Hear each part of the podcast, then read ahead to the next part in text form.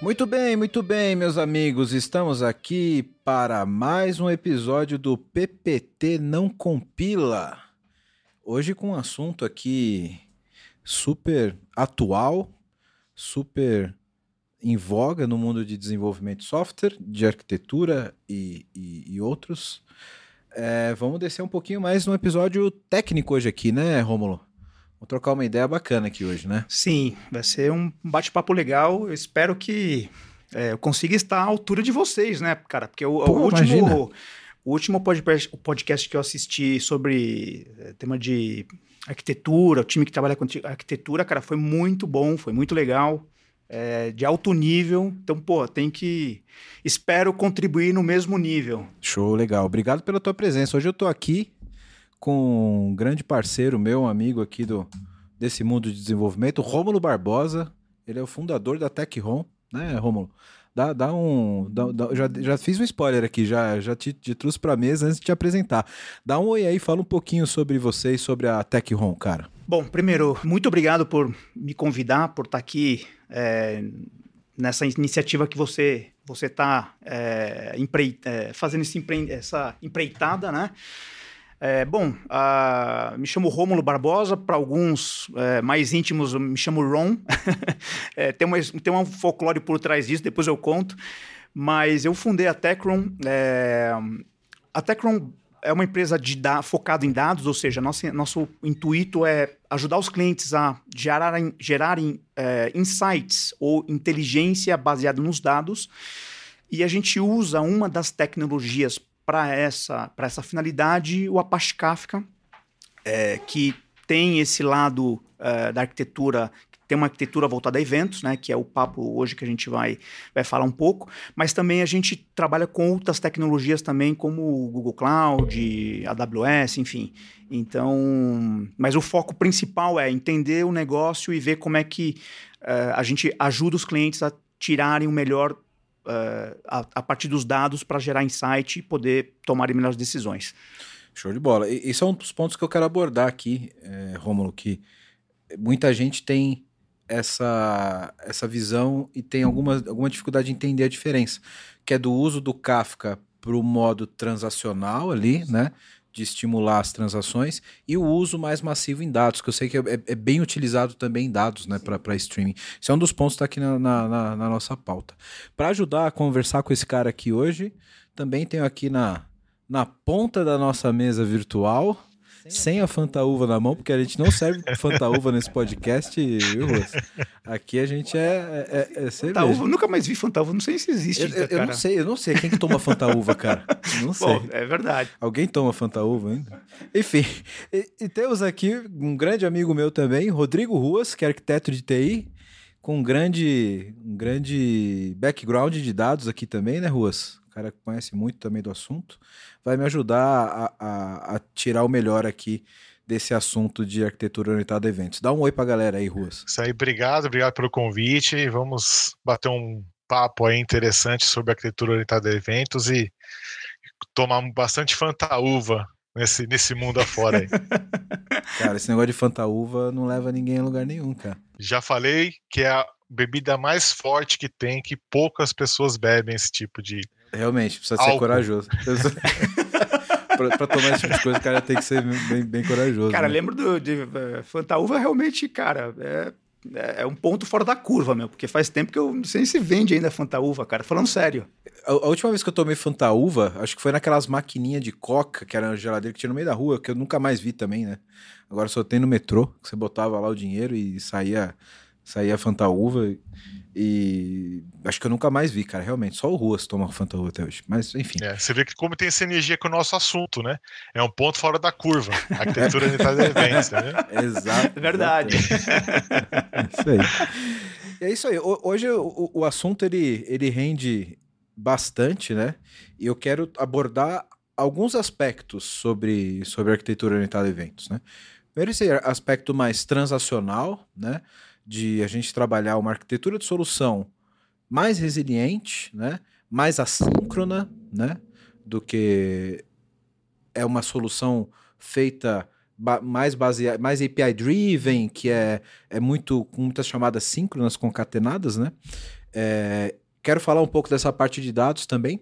E você que não é muito técnico, está ouvindo aqui, que é um cara mais de gestão, a gente também vai falar um pouco mais de como isso habilita processos de desenvolvimento que podem ser mais efetivos. Inclusive, eu vou dar um spoilerzinho aqui de um ponto que eu quero comparar, que é a proximidade dessa questão do paradigma do orientado a eventos com alguns conceitos do Lean. Quem estudou Lean, Six Sigma, etc., sabe que a gente tem alguns preceitos ali que eu vejo muita similaridade ali que eu quero trazer na mesa aqui para a galera, para a gente conversar sobre isso, né? Mas vamos começar do básico aqui, né? Vamos falar do que é uma arquitetura convencional, né? O que é uma arquitetura de solução convencional e como que a gente faz essa transição para o que é uma arquitetura orientada a eventos, né? Como que isso muda no processo de desenvolvimento, tanto na concepção da solução, de tecnologias que são aplicadas, como no processo e como isso tem um impacto na operação do negócio, né? Eu acho que o principal, né, Rony, é falar sobre essa questão de processos que são síncronos e processos que que são assíncronos, né? Porque geralmente, como eu disse no começo, a gente tem aquela concepção de trabalhar muito uma API orientada a microserviços, né? Ter uma separação por domínios, etc., que é extremamente saudável. Só que quando você vê um negócio que é muito amplo, com muitas cadeias de valor, com muitos microserviços, uma operação de negócio, ela pode envolver uma série de chamadas de serviços, né? E como que você trata isso com resiliência? Existe um conceito de ciência da computação que é a atomicidade, né? Você tem que ter uma transação com várias etapas, ou ela cumpre essa transação inteira, ou ela não cumpre nenhuma etapa, né? Isso é um problema quando você tem chamadas síncronas concatenadas, né? Chama um serviço, trabalho o retorno dela, jogo para outra. Como que eu trato a atomicidade dessa parada se me falha um serviço? Como eu dou rollback em todo o resto que eu já chamei? E como eu trato a resiliência dessa chamada que falhou? Isso, algumas das soluções passam por ter um processo de resiliência, de throttling, e ter chamadas que são assíncronas em relação a isso, né? Dá um overview pra gente, Rômulo, de como que você vê essa questão de ter uma arquitetura muito ligada a ser síncrono no convencional para essa diferença de trabalhar mais baseado no assíncrono, que não é só, como muita gente pode imaginar, não é só trabalhar com fila, né? Tem todo um contexto envolvido em relação a isso, né? Sim. Bom, antes de mais nada, deixa eu só dar um overview. Eu não, apesar de trabalhar e, obviamente, o foco da Tecron é muito baseado nisso, mas eu não sou técnico, então eu vou dar um overview sem entrar muito no detalhe técnico, mas só vou fazer um passo atrás para responder a tua pergunta, que... Isso é bom, viu, Rômulo? A gente... É bom esses contrapontos, porque a gente que é muito técnico, eu já estou chegando lá na implementação, lá na ponta do listener, né? E quem está ouvindo, às vezes, não tem esse background técnico. Então, é bom fazer esse contraponto. Então, dá esse passinho atrás, porque, às vezes, o host ele queima um pouco a largada. Fica à vontade. Só falando sobre esse tema de arquitetura voltada a eventos... Ela não é nova, né? Desde os anos, sei lá, 2000, acho que na década não, mas 2009, 2010, que começou a falar um pouco do tema, mas que de um tempo para cá ela passou a ganhar muita relevância, principalmente porque você tem você tem vários sistemas satélites que você precisa ter essa assíncrono, fazer esse processo assíncrono, ou seja, estimular. Exatamente, estimular, então, ou seja, sei lá, trazendo para o mundo de e-commerce, eu fiz uma compra no e-commerce, então tenho que disparar 4, 5, 6 requests para outros sistemas, falar, o Rômulo fez uma compra, para que automaticamente isso aconteça e paralelamente, o processo já deu start para evoluir paralelamente. Então, O que a gente tem notado hoje é... E essa diferença, né, como você trouxe, poxa, do síncrono para o assíncrono, pensando do ponto de vista de negócio, é que hoje não dá mais para você esperar, poxa, eu tenho que processar, né, assincronamente um processo, depois outro. Cara, a gente está num cenário onde que não dá para esperar. Tem uma complexidade, né, Rômulo? Exatamente. De negócio, que a gente não pode ter processos tão quadradinhos, né? E que faz muito sentido você gerar um estímulo de negócio, uma transação, e que ela seja pulverizada até pelo paralelismo, né? Sim. Porque sim. Quando a gente fala, por exemplo, de um e-commerce, para dar um exemplo clássico que as pessoas conseguem capturar. Eu realizei uma compra, né?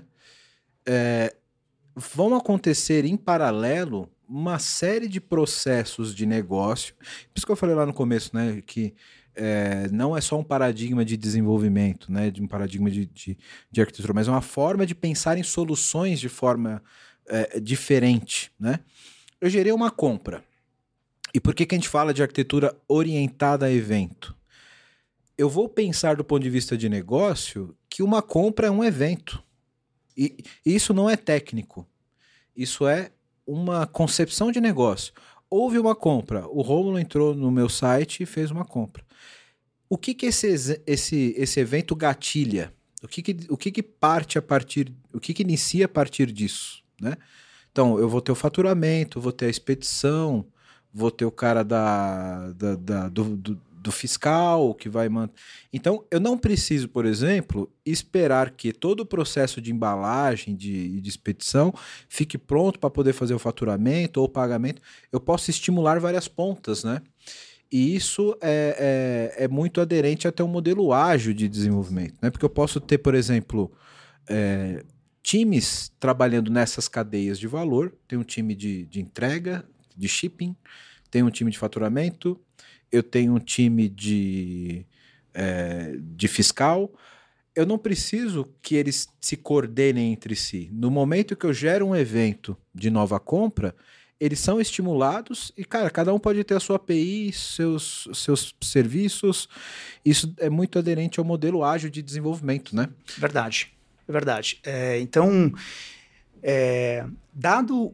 o cenário que a gente vive hoje, onde você tem, né, vários interlocutores ou muitos parceiros que estão envolvidos nesse processo, que você precisa acelerar uma série de ações, uma arquitetura voltada a eventos faz muito mais sentido nesse cenário. Então, acho que um exemplo legal aqui para trazer aqui, por exemplo, o Open Bank.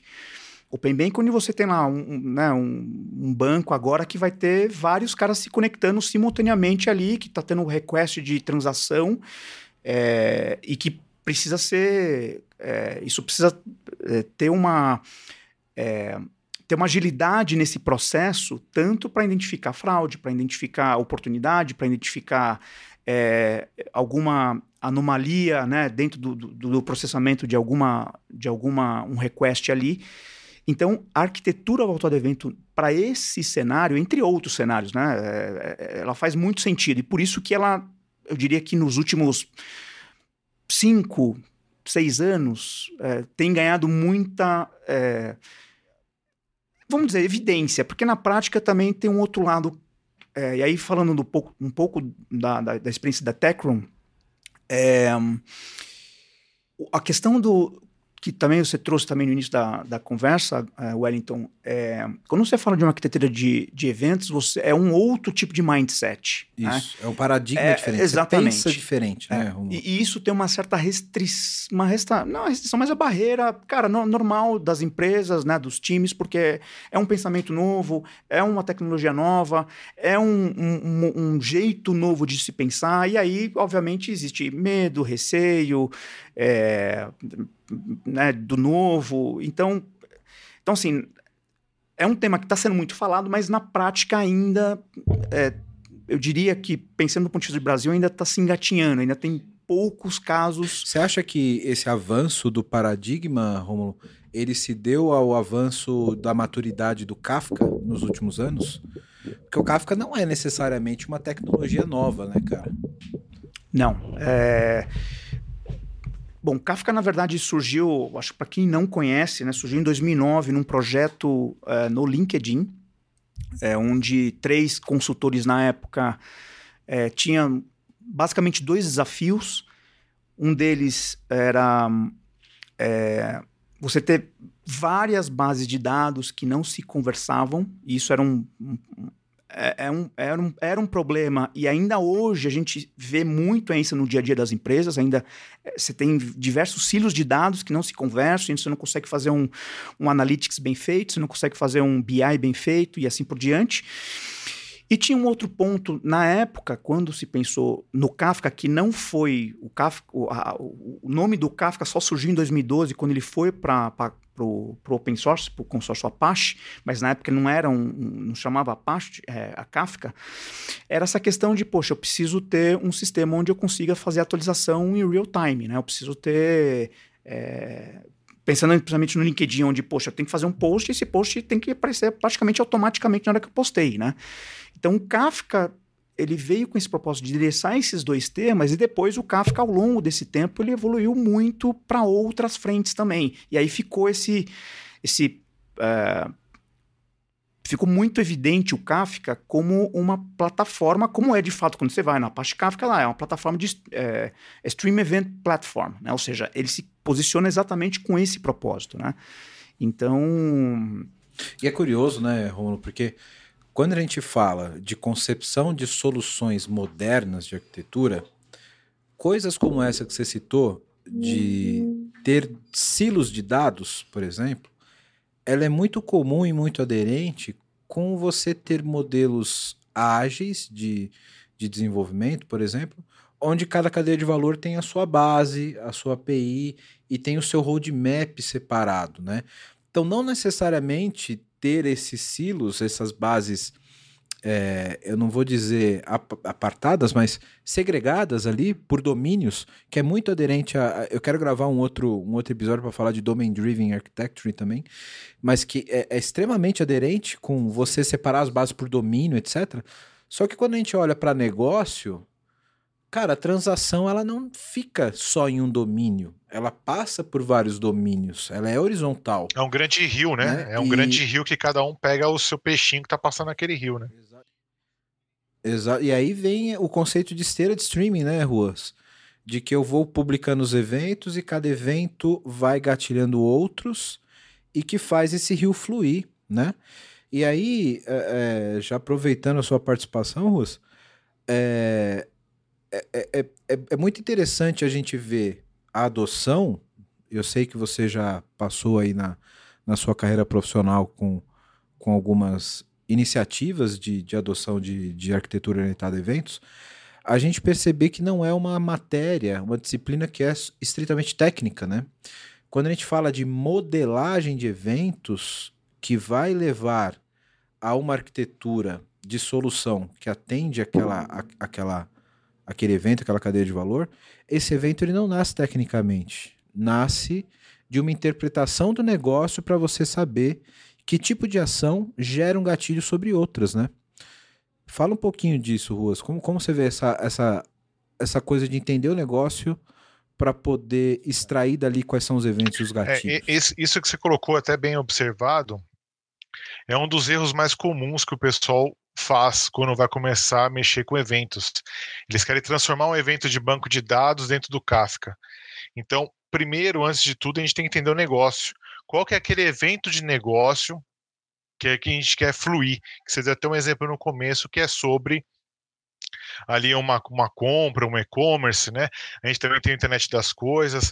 É fazer aquele evento fluir para contaminar várias cadeias de valor, para cada um poder obter ou consumir ou processar aquele dado que está fluindo naquele rio.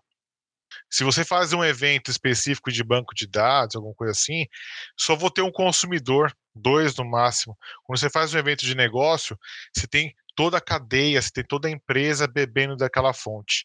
Então, isso que você comentou é um dos erros bem básicos que acontece hoje. E aí você acaba trabalhando com eventos que são muito locais, né? Exato. É o que eu sempre digo, né? A diferença de você ter um paradigma de uma arquitetura orientada a eventos é a interpretação de negócios. Senão você está trabalhando com fila. Não é isso. Senão você, cara, põe o MQ lá. Exatamente. Beleza. O MQ, exatamente, qualquer outro sistema de mensageria resolveria muito mais fácil, com menos complexidade do ponto de vista de infraestrutura, porque o Kafka é uma baita ferramenta, mas ela exige, do ponto de vista de operação de infraestrutura, um esforço maior. E aí concordo com vocês e com o Ruas também, que a gente também tem visto um pouco nas conversas com alguns clientes de... O Kafka aqui no Brasil parece estar meio no hype, né? Todo mundo, Kafka, porque Kafka é legal, porque o Banco Central implementou o Pix e tal. Sem dúvida nenhuma, uma baita ferramenta. Mas será que ela se aplica para tudo? Será que eu tenho que usar o Kafka para tudo? Não. Tanto é que a gente já fez projetos, mais de um projeto, inclusive, com clientes, que o cliente falou para a gente. A premissa era, cara, eu quero que vocês façam análise para ver se o Kafka, para essa situação que a gente implementou, faz sentido ou não. Você usar o Kafka como uma solução de fila meramente, que a gente vê acontecer, sim. É matar formiga com bazuca, sim, né? É, você pode usar ferramentas muito mais simples que a própria nuvem te oferece a um custo extremamente mais baixo, como no próprio Google Cloud a gente tem o PubSub, sim. Tem o SNS, SQS também na própria AWS, que resolve processos de fila, né?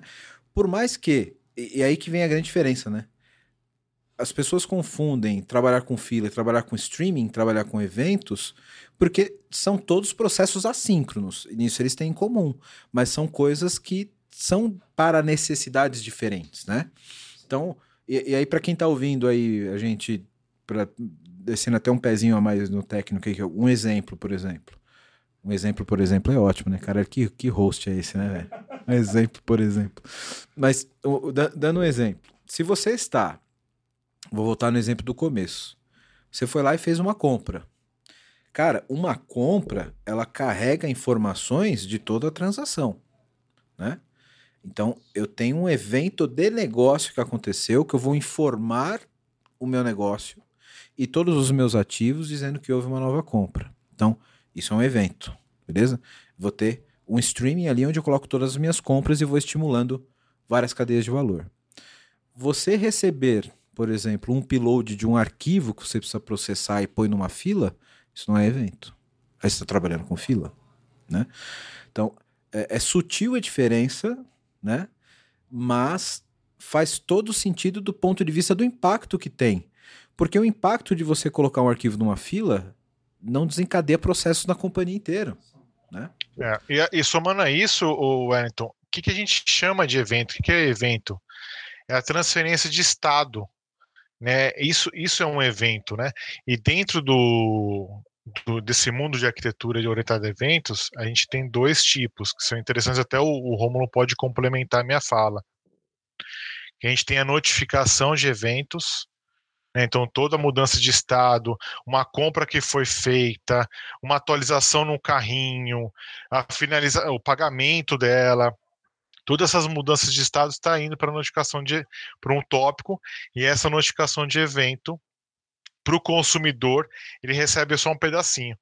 Então, entra um pouquinho o que o Wellington falou. E a gente tem outros tipos também, aí no decorrer do nosso papo eu vou colocando também. Mas isso é interessante colocar para o pessoal o que seria o evento, né? E aí tem, acho que só complementando também, Ruas,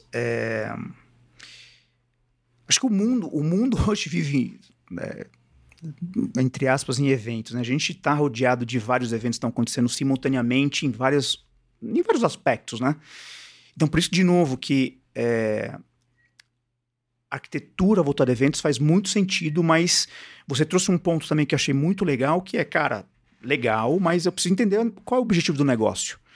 Para eu desenhar a arquitetura de forma correta, para fazer, né, o desdobramento de cada evento, o que isso vai impactar aí nas áreas, ou nos meus parceiros, ou nos meus sistemas satélites, para que de fato traga resultado e que seja eficiente, porque é como a gente já colocou aqui, cara, a gente tem situações na prática que não foi desenhada a concepção do negócio, e aí, obviamente, a tecnologia não funciona, e aí o que a gente vê, puta, mas a tecnologia não funciona, não, é ruim. Não, não é ruim. Às vezes é que a concepção não foi feita da forma correta, né? E aí, na prática, não funciona, e aí gera frustração e assim por diante, como a gente vê não só com o Kafka, mas com N outras tecnologias, né? Às vezes é muito da concepção, qual que é o objetivo do negócio? É a modelagem principal do problema, né, Rômulo? Porque sim, quando a gente fala tecnicamente de uma arquitetura orientada a eventos, a gente está falando de basicamente três componentes, né? Com três componentes você faz uma arquitetura orientada a eventos, que é um produtor, um barramento e um consumidor. Então é extremamente simples, né? O que tem aqui de diferente da arquitetura síncrona é que você tem uma retenção de informação no barramento, e o barramento estimula o consumidor e não o contrário, né? Isso dá resiliência para a solução. Agora, onde está o poder disso? É exatamente o que você disse. É a gente conseguir olhar para o negócio e modelar um problema com esse paradigma, né? Então, quem produz o quê e que informação é produzida e em que momento estimula quem consome. Porque senão é o que você disse. Eu posso ter 1000 consumidores, né? E aí perde o sentido da coisa. Se eu tenho um produtor para um consumidor, eu estou tornando assíncrona talvez uma transação que deveria ser síncrona. E isso não faz muito sentido, né? A menos que você tenha um tempo de load, enfim, outras características como do arquivo que eu dei. Mas aí você não está tratando uma arquitetura orientada a eventos. Você está só enfileirando uma transação que seria síncrona e está trabalhando com fila, né? Então, esse é o grande ponto, né? Muita gente parte para estudar o Kafka, parte para entender a tecnologia, sem perceber que antes tem toda uma compreensão de olhar para o problema de uma outra forma, porque no fundo é isso. Como que eu olho para esse problema e resolvo orientado a outro tipo de visão, né? E aí, né, Rô, você falou de uma coisa, cara, que eu achei genial. O evento nada mais é do que eu notificar mudança de status, né? De eu ter um processo de negócio que vai sendo transformado e vai sendo incrementado e trocando de estado, né, entre as cadeias de valor. Isso é a essência da computação, né? A computação é baseada numa máquina de estados, né? E se você olhar o primórdio da computação, ela não era síncrona, né? Então, essa questão alguns conceitos que muitas pessoas hoje não olham mais, por exemplo, serviços que são RESTful ou não, né? Esse tipo de questão da mudança de status, ele é muito latente. E o que você falou, né, Rose? Eu levo uma série de informações nesse evento e que, em alguns momentos, eu preciso trabalhar só a notificação. Então, a gente consegue fazer uma casadinha, né, Rose, de uma arquitetura orientada a APIs e baseada em eventos, muito útil nesse sentido, né? De eu conseguir, por exemplo, ter essas cadeias de valor, cada uma operando sobre as suas cadeias e tendo suas APIs, e trocando informações da troca de estado sem precisar levar a informação inteira baseada no evento. Então, eu falo para você, Ruas, teve uma nova compra. Não preciso te empurrar todas as informações dessa compra. Você pode ser notificado e consumir a minha API para buscar o que você precisa, né? Isso, dentro da documentação, dentro do padrão aqui de orientação a eventos, a gente tem os dois tipos. Um é o que você falou, que é a notificação do evento. Então, acontece uma compra, né, de algum produto, ele envia um evento só dizendo o seguinte: houve uma compra, ponto. Não tem as informações. O consumidor, ou cada consumidor que queira mais informações, a partir daquele evento, chama-se um serviço que obtém o dado completo, que é o que o Wellington acabou de explicar. Mas também tem algumas empresas que trabalham, ou faz um mix disso, que é a transferência de estado transportado pelo evento. O que é isso? Quando tem um evento, que acontece o evento de uma compra, ele leva toda a mensagem completa para o tópico, lá para a arquitetura orientada a eventos, lá para a mensageria, lá para o broker de mensagem. Leva toda a mensagem. Tem as suas vantagens e tem as suas desvantagens. Qual que é a vantagem? A vantagem é que você desacopla o consumidor do produtor ou de uma outra aplicação, né? Você separa isso. Então, o consumidor pega aquela informação e processa, não precisa depender de nenhuma outra. Ele resolve também, só com o payload que ele recebeu do evento, né? Exato, ele resolve só com aquele payload. Tudo que veio ali, ele consegue processar. Mas também tem as suas desvantagens. Assim como notificação de evento, que só vem só uma mensagenzinha lá dizendo, ó, houve uma compra. Qual que é a desvantagem? Eu preciso ter uma aplicação robusta para poder receber múltiplas conexões ali em pequeno espaço de tempo. Então, se for uma aplicação escalável, as a service lá que consegue escalar automaticamente, ok, né? Então tem que pensar muito bem no negócio, quantas interações vai ter, quantos eventos vão ser, é um evento a cada X tempo, ou, né, em situações de saúde, né, que a gente tem vários eventos de compra, né? Precisa pensar muito bem na escolha. Esse segundo caso que carrega a transação inteira, né, Rômulo, tem muito a ver com o exemplo que você deu das bases segregadas, né? Porque aí eu não preciso depender da base, de saber se tal informação numa base ou está na outra. Conforme o evento vai acontecendo e passando pelas cadeias de valor, eu vou incrementando essa informação e quem recebe, não importa se a informação A estava na base X e se a informação B estava na base Y, né? Eu faço essa informação fluir sendo incremental, né? E resolvo esse problema da segregação de informação. Exatamente. Né? Você consegue... Você não tem perda de mensagem, você não tem perda de, enfim, de comunicação, né, entre essas bases segregadas, e você consegue garantir que a mensagem vai ser, enfim, que a informação vai chegar onde tem que ser, onde tem que ser recebida a informação, e também garantir que o evento vai acontecer, porque você sabe que a mensagem vai chegar lá, né? Então assim, o que a gente...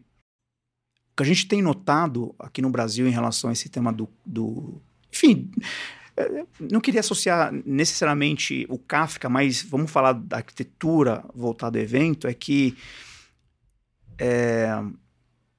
nossa percepção é que tem crescido tanto o interesse, né? E também, obviamente, algumas empresas têm começado a adotar porque vê o quão isso é benéfico para o negócio, o quanto isso impacta na operação, o quanto isso torna mais ágil, né, a tomada de decisão para os executivos, porque você tem informação, né, e aí também envolve a questão do streaming em alguns cenários, onde o executivo vai ter informação mais rápida para tomar uma decisão mais rápida, né, de acordo com, seja uma oportunidade, seja uma anomalia e assim por diante. Então, a gente tem notado esse interesse, e eu acho que também tem um outro ponto que tem estimulado. Esses movimentos estão acontecendo do Open Bank, por exemplo. Isso também a gente tem notado vários bancos e fintechs implementando ou com interesse de implementar o Kafka, e aí, enfim, trazendo o Kafka, né, como um ator principal dentro desse tema de... arquitetura voltada a eventos, o interesse de implementar, porque começa a entender e começa a ver cases de fora que usam, empresas que usam, poxa, isso aqui funcionou, endereçou esse tipo de problema que eu tinha antes. E aí, enfim, começa realmente, a adoção começa a aumentar no modo geral, né? E uma coisa, aí já entrando num outro ponto aqui que eu queria colocar na pauta, né? A grande vantagem que a gente tem de trabalhar com orientação a eventos, que é exatamente esse ponto que você colocou do ponto de vista de negócio, que faz uma baita de uma diferença, você dá a informação, por exemplo, na mão do executivo o mais rápido possível, né? Quando a gente está falando de orientação a eventos, a gente está falando de trafegar informação mais rápida, né? Real time ou near real time, né? No momento que ela acontece. E de uma forma mais granular, né? E isso é um ponto que eu quero falar lá, vou deixar mais para o fim, para fazer um spoiler, porque eu faço mistérios aqui nesse podcast, né? O único mistério que eu não fiz aqui é de revelar para todo o Brasil que ouve nesse podcast que o Ruas bebe Fantaúva. Esse aí não é mais... Esse aí já não é mais mistério para ninguém. Mas isso aí a gente vai... Já soltei logo no começo, né? Mas Hoje, principalmente no mercado financeiro, né, Rômulo, a gente vê muitas empresas com legado que tinha aquele paradigma do processamento em lote. Cara, isso é terrível, né? Tanto pro transacional, que precisa fazer uma transação em várias etapas, e isso afeta muito o lead time de negócio, né? Vou dar um exemplo, vamos usar como exemplo padrão a loja, porque a minha criatividade hoje está tão boa quanto tomar fantaúva. Mas vamos usar o evento, a loja como... Imagina que vou trabalhar esse processamento em lote. Então eu fiz a minha compra, eu tenho um batch que roda a cada 24 horas, então a minha compra ela vai ficar parada num banco de dados, até que venha um batch, faça um full scan na minha tabela, e chame um outro processamento para dar andamento na minha compra. No mundo atual de negócio, né, Rômulo, que você falou de dar informação na mão das pessoas e ter operação de negócio mais rápida, o quanto antes, isso faz uma diferença no lead time de uma empresa absurdo, né? Então, é uma diferença que é expressiva, que a tecnologia habilita para a transformação digital de fato. Como que você vê as pessoas procurando isso hoje, Romulo? Esse impacto de ser real-time e do imediatismo da informação. Muita gente chega em você e fala, cara, eu quero falar sobre Kafka, quero falar sobre orientação a eventos, porque eu preciso mais agilidade, eu preciso dessa informação mais rápida. Como que eu faço isso para transformar a minha tecnologia? As pessoas te procuram hoje assim, cara? Tem alguns casos, sim, em que algumas empresas têm buscado, né, ou conversado conosco para falar um pouco do real time, ou seja, não dá para eu ter, rodar um processo de BI que demora 24 horas para eu processar a informação. Cara, e eu tenho um caso de fato real, eu tenho um caso de um e-commerce que o cara demora 24 horas para processar a informação que sai do GA. Então, assim, imagina para um e-commerce 24 horas, cara. Um e-commerce é um ano, é muito ano, tempo. 24 horas. Exatamente. Então tem sim. Amazon patrocina nós. Tem sim. E aliás, eu vou até colocar um. Obviamente não vou falar o nome da fintech, mas tem uma fintech, né, bastante conhecida aqui no Brasil, que eu acho que corrobora muito o que você trouxe aqui. No tema de cartão de crédito. Então, teve uma ocasião no passado que eu fui para os Estados Unidos, né, num evento, e aí eu estava na loja da Apple para comprar um produto da Apple, e aí eu entrei no cartão de crédito dessa empresa, né, dessa empresa que eu tenho cartão de crédito, e eu olhei e falei, puta, eu não tenho crédito, né, suficiente para comprar aquele produto da Apple. Na hora, fui lá, entrei no aplicativo, puta, eu quero comprar, dá para aumentar o meu limite e tal. Cara, em 5 minutos estava resolvido. Me deram ao limite, comprei na hora. Então, isso mostra... E essa empresa, né, usa Kafka no core. O core dessa empresa, dessa fintech, é Kafka. Então, isso mostra o quanto o Kafka, muito provavelmente, cara, tá por trás lá, processando em tempo real, conseguindo ver o meu rating de crédito, meu histórico e tal, e fala, puta, não, pode liberar que o Rômulo não é um caloteiro e, cara... O Rômulo é fundador da Tech Home, velho. Como não vai liberar um crédito para homem desse? Olha lá. Eu duvido, cara, assim, se fosse um banco tradicional, que eu já tive conta em bancos tradicionais, eu duvido... Você esperar o bet do DB2 rodar... Cara, ia demorar uma semana para acontecer isso, porque é exatamente isso que você falou, entendeu? E não é nem problema de eficiência operacional, né? Porque às vezes a informação chega em quem toma a decisão, como você disse, 3 dias depois, porque todo o processamento já engargalou de processo noturno. Quem está ouvindo aí conhece COBOL... e alta plataforma, etc. Sabe que a gente vive baseado em processo noturno. E o financeiro, ele é muito baseado nisso, né, Romulo? Imagina então... como que seria a vida da Amazon para entregar os produtos do Mercado Livre, do iFood, do Uber. É tudo movido a eventos. Se não for isso, não tem como. Corroborando o que você, né, trouxe, Wellington, é isso que a gente está vendo na prática. É por isso que... Né, não é só por isso, mas entre outros fatores, a tecnologia e esse tema do orientado a eventos, as startups, as fintechs, enfim, têm ganhado agilidade, porque, tudo bem, tem que fazer um parênteses também. Os caras, né, nasceram numa nova tecnologia, do zero, com outros conceitos. Cara, também não dá para também relativizar. Tem que relativizar, porque também, cara, tem crises tradicionais também que, cara... Sobre isso, eu até, quem tá ouvindo aí, tem um episódio, acho que 2 episódios anteriores aqui, que a gente conversou com o Vitor, que é nosso especialista aqui do podcast em agilidade e tal, que a gente falou muito sobre legado, né? Uma empresa como essa, você não pode ignorar o que ela tem, porque ela tem um legado de conhecimento e de tecnologia, né? Mas que ela tem que procurar como se modernizar, sim, né? Sim. Então, você que está ouvindo e quer ter uma palavrinha sobre legado, sobre processo de negócio, volta aí no seu feed, aí, procura lá Agile com Vitor Gonçalves, que ele te esclarece bastante sobre lá. Eu acho que nesse sentido, novamente, falando, né, da arquitetura voltada a eventos, que está ganhando relevância e faz sentido por conta desses eventos que a gente vê no dia a dia, né?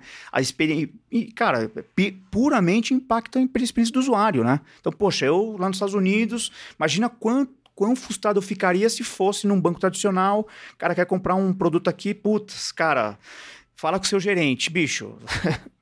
Não dá, né, cara? Não vai rolar.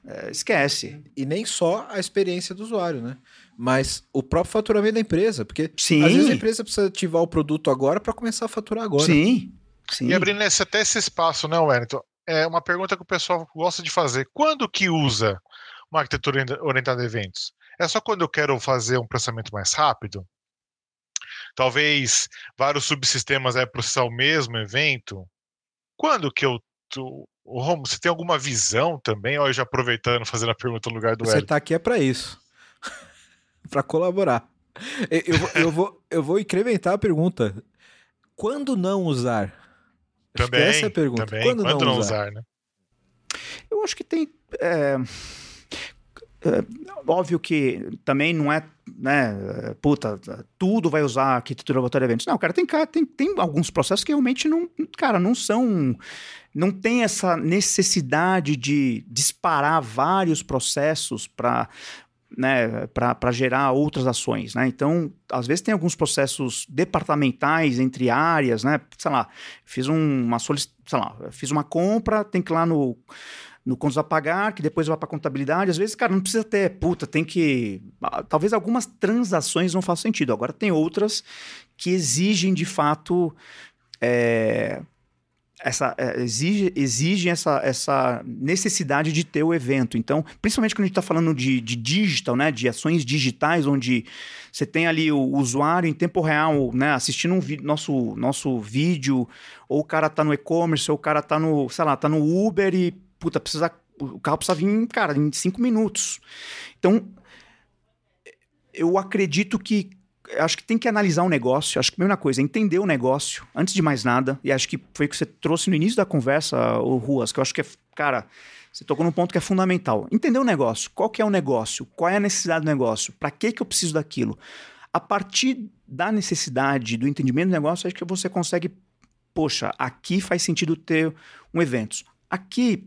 Cara, talvez não. Aqui é síncrona, é uma relação que não faz sentido. Então, é a mesma coisa como o Wellington também colocou. Cara, tem situação que é pura mensageria. Então, usa um ActiveMQ mais simples, mais barato, mais fácil de gerenciar do que usar colocar um Kafka que talvez vai gerar mais dor de cabeça do que resolver o problema, né? E custo. Sem contar o custo, você tem razão. Eu acho que essa questão de... É impressionante, cara. Todo episódio que a gente grava, a gente sempre volta no entenda o negócio. Não existe tecnologia que faça milagre ou que vá resolver um problema se você não entende exatamente o problema que você vai resolver. Então, eu espero que todos esses papos que a gente está fazendo aqui leve as pessoas que são mais técnicas a perceberem que a qualidade do que você faz tecnicamente, ela depende do quanto você entende o problema que você está resolvendo. Então, entender o negócio, ele é fundamental. Até quando você está falando sobre quando utilizar essa arquitetura orientada evento ou não. E aí o que você falou muito bem, né, Rômulo? Quando eu trabalho isso de forma síncrona ou não, como que eu vejo isso, né? Se você, essa decisão ela é puramente baseada no quanto você vai escalar a sua solução, enquanto você vai escalar isso para o negócio, né? Então, por exemplo, você está numa startup. Cara, hoje eu estou começando um MVP de um projeto numa empresa pequena que eu vou gerar um evento como uma compra, por exemplo. E hoje eu não preciso que isso seja orientado a evento, porque gerei essa compra, eu vou simplesmente chamar uma outra API de faturamento e uma API de expedição. Eu não tenho escala para isso. Hoje eu não precisaria. E aí, voltando lá no episódio 00 que a gente falou do papel do arquiteto. Se você tiver a visão, entendendo o negócio de, peraí, depois da compra, talvez, daqui a algum tempo, eu vou precisar acoplar outros processos que dependem da compra. Pô, aí talvez seja uma boa estratégia você ir para orientar o evento. Porque você, a partir dali, você cria um outro processo segregado que pega carona em tudo aquilo que já está desenvolvido, na sua solução que já começou, né? E aí o olhar do cara que vai entender o negócio, né, Rômulo? Faz todo sentido. Porque como é que o cara vai saber se o negócio pode evoluir para ter um processo que é gatilhado a partir de outro, se ele não sabe o que ele está desenvolvendo, né? Então, acho que a palavra final é, cara, entenda o negócio, entenda a solução que você está projetando, né? Porque a partir dali você vai poder falar, não, pode ser que eu precise da informação real-time, pode ser que eu vou ter outros gatilhos a partir daqui, né, Rômulo? Sim. Aliás, só pegar um gancho, né, que eu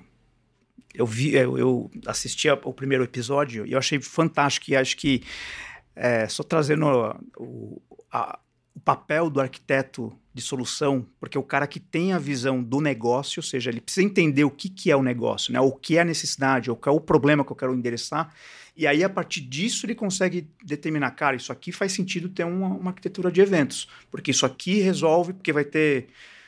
Preciso disparar vários eventos, vão ter vários, né, vários sistemas que vão ter que ter essa informação ou no próximo tempo real ou em tempo real. E talvez isso aqui não, isso aqui, cara, é mensageria simples. Então, cara, simplifica o processo e... Então, acho que só para trazer o primeiro episódio aqui, cara, o arquiteto de solução para uma situação como essa, tem um papel fundamental. E aí mais, né? Aí, trazendo um pouco da minha experiência. O que a gente também tem notado um pouco... necessariamente tem um cara, né, o arquiteto de solução que conversa sobre o tema, ou quer entender o Kafka, ou melhor, né, o cara traz o negócio, eu tô com essa necessidade aqui, ou a gente tá lançando esse produto aqui, eu acho que o Kafka faz sentido, aí a gente, faz ou não faz, ou pode ser que sim ou não, mas às vezes aí na maior parte das vezes envolve o cara de banco de dados, envolve o cara de infraestrutura e tal, e aí começam os conflitos, porque aí o cara de banco, não, isso aqui é banco, isso aqui o banco resolve, não precisa ter... E aí começa, e a coisa, cara, acaba indo para um outro lado. E geralmente é o mesmo cara de banco, quem tá ouvindo aqui, que trabalha com Domain-Driven Architecture e com microserviço, que a gente tem várias bases pulverizadas, é o mesmo cara de banco que vai dizer que você tem que ter foreign key de tudo para tudo, né? E o cara fala, mas você tem aqui, como é que eu vou tratar a integridade dessa base com a outra, se é outra base? Cara, não trata, isso aqui trata via negócio, via API, vai no código. Vamos parar com essa visão aqui, ó, sei que é DBA... Eu vou ser odiado pelos DBAs agora, Ruas. Melhor pegar leve. Vou pegar leve. Mas, cara, você não precisa ter tabela de tudo pra tudo com foreign key de tudo pra tudo, né? Acabou essa época. Agora a gente trabalha com dados estruturados e não estruturados. Aqui é mais a tua praia, né Ron? Você não precisa ter integridade de domínio pra domínio o tempo inteiro. As cadeias, elas têm que andar... os fluxos precisam andar, eles têm uma certa independência. Não significa que a gente vai ignorar integridade, mas ela é tratada de uma outra forma, né? É que a diferença é difícil quebrar isso aí com DBA, né? Ele está acostumado. Quando você fala de NoSQL, então, com DBA, meu Deus do céu, ele está acostumado com estruturado, passa para não estruturado. É uma briga interessante. Vai lá, Romulo. É, só não vamos generar os DBA, porque tem muita gente que já tá no, né? Tem cara que tá ouvindo a gente, o cara fala, pô, eu sou DBA e trabalho com Mongo, velho. Caiu, o cara é verdade, tem essa.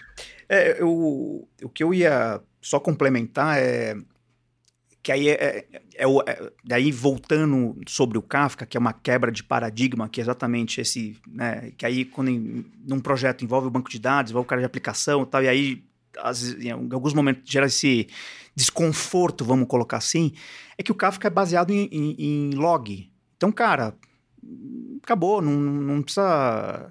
É mais simples o processo de endereçar, né? Você não precisa necessariamente ter um banco de dados, claro.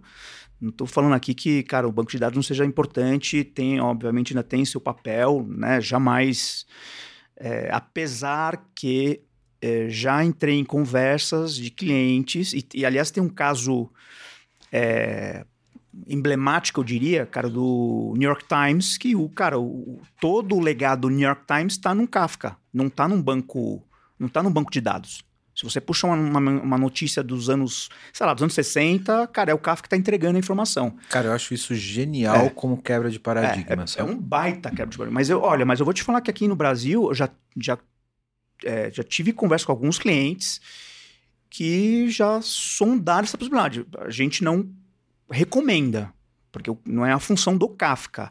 Mas tem cliente porque, né, usa um determinado tipo de banco de dados, que é caro pra caramba, manutenção, licença, blá, blá, blá. Porque no fundo você está usando o Kafka como um banco NoSQL, né? Isso. Como document-driven database, né? Então é um banco que você pega o documento inteiro, né?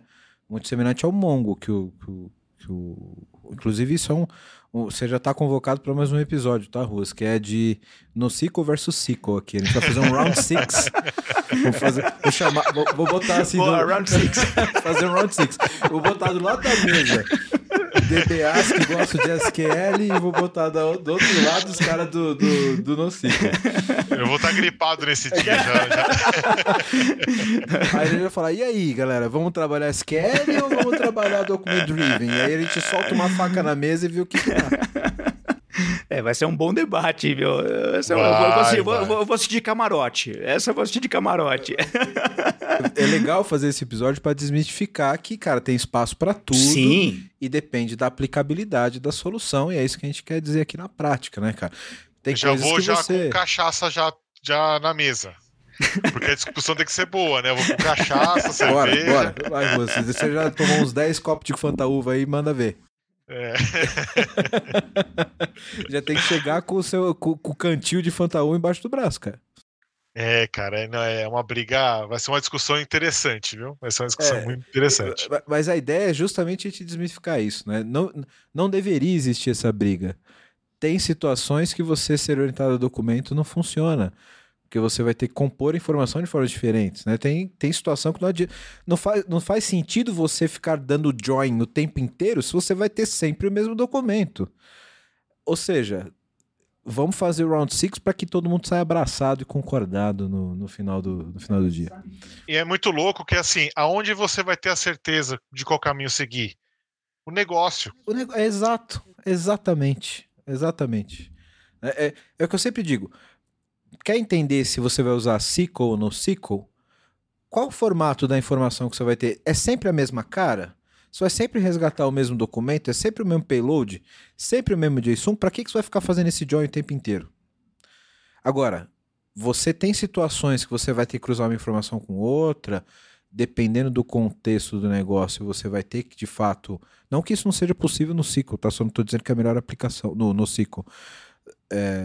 Mas aí é melhor você ter um banco relacional que você tenha flexibilidade para isso, para trabalhar relacionamento, etc. E aí volto lá na importância do DBA, que, cara, aí foreign key faz todo sentido, mas é outra história, né? A gente está falando aqui, olha como isso é legal, esse negócio do dado legal, né? Porque você falou no começo lá, né, Ron? Pô, eu tenho dados dispersos, por isso que criamos o Kafka. Já nesse contexto de dados dispersos, eu já não tenho foreign key de tudo para tudo. Já me fudi ali, já não tenho integridade. Então faz sentido que transacionalmente eu faço o evento trafegar e incremente essa informação. Então, via regra de negócio, eu já estou tratando a integridade da informação. Então, o que eu tenho no Kafka está íntegro. Sim. Né? Sim. E aí, quando você fala de ter essa segregação de domínios e você trabalhar isso num banco relacional ou não relacional, é muito sobre isso, porque você pode ter esses bancos dispersos sem essa comunicação de foreign key, com cada um seguindo a tua vida. Eu só vou... Acho que eu desci muito no nerd aqui do dado. Né? Eu não manjo porra nenhuma de dado. Arquiteto cagando regra de dado. Volta para Apache Kafka. O que vai ter de comentário de DBA e arquiteto de dados me xingando nesse podcast? Assim, já não tem, né? Se já não tem subido alguma coisa. Ou já estão te cancelando também, né? Certeza. Espero que não. Mas...